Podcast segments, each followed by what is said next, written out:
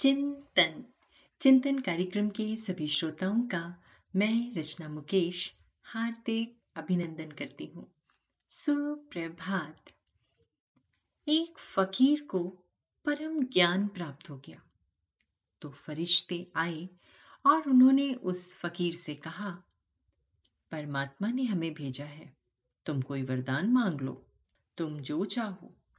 प्रभु तुम पर प्रसन्न है। तो उस फकीर ने कहा, लेकिन अब अब तो कोई चाह ही नहीं रही।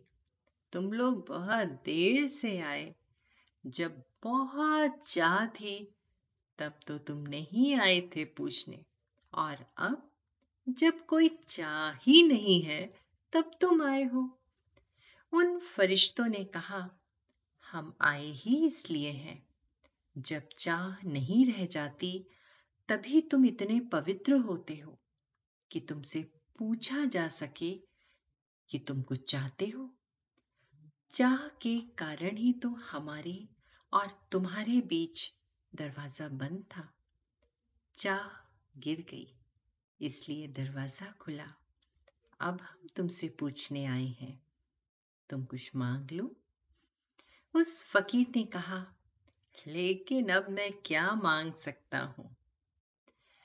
जितना फकीर मना करता कि मैं कुछ भी नहीं मांग सकता, उतना ही फरिश्ते जिद करते कि कुछ तो मांग लो। दोस्तों, ज़िंदगी भी कुछ ऐसी ही है ना?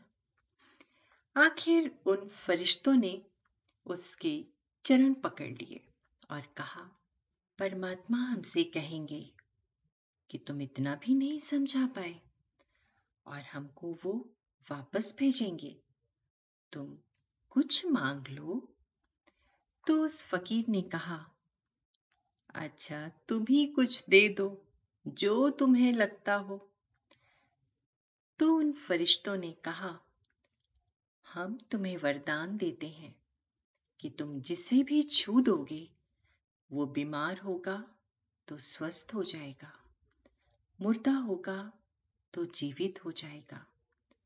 अगर सूखे पौधे को तुम छू दोगे तो अंकुर निकल आएँगे।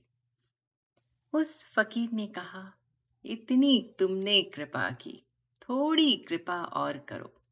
और वो कृपा ये है कि मेरे छूने से ये ना हो, मेरी छाया के छूने से हो। मैं जहाँ से निकल जाऊँ, मेरी छाया पड़ जाए सूखे वृक्ष पर, वो हरा हो जाए। लेकिन मुझे उसका पता ना चले। अगर मेरे छूने से होगा तो मेरा अहंकार पुनः जागृत हो सकता है। मुझे पता ना चले, ऐसा करो? नहीं तो ये तुम्हारा वरदान मेरे लिए अभिशाप हो जाएगा। मुझे पता ना चले। मेरी शक्ति का मुझे पता ना चले। मेरे संतत्व का भी मुझे पता ना चले। ये जो चमत्कार प्रभु मुझे दे रहे हैं, ये मुझे पता ना चले। वो फकीर गाँव में चलता, सूखे वृक्षों पर उसकी छाया पड़ती तो वो हरे हो जाते। कभी किसी बीमार पर उसकी छाया पड़ जाती तो वो स्वस्थ हो जाता। लेकिन ना तो उस फकीर को पता चलता और ना उस बीमार को। क्योंकि छाया के पड़ने से ये घटना होती। सूफी फकीर कहते हैं कि जब भी कोई संत पैदा होता है तो ना उसे पता होता है कि मैं संत हूँ, ना किसी और को पता चलता है। कहा जाता है कि पता चलना ठोस हो जाता है। पता ना चलना तरल होना है, विरल होना है। हवा की तरह होना है।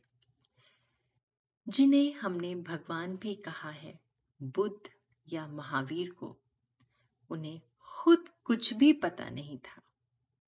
वे निर्दोष बच्चों की भांति थे। आप सबका दिन शुभ एवं मंगलमय हो।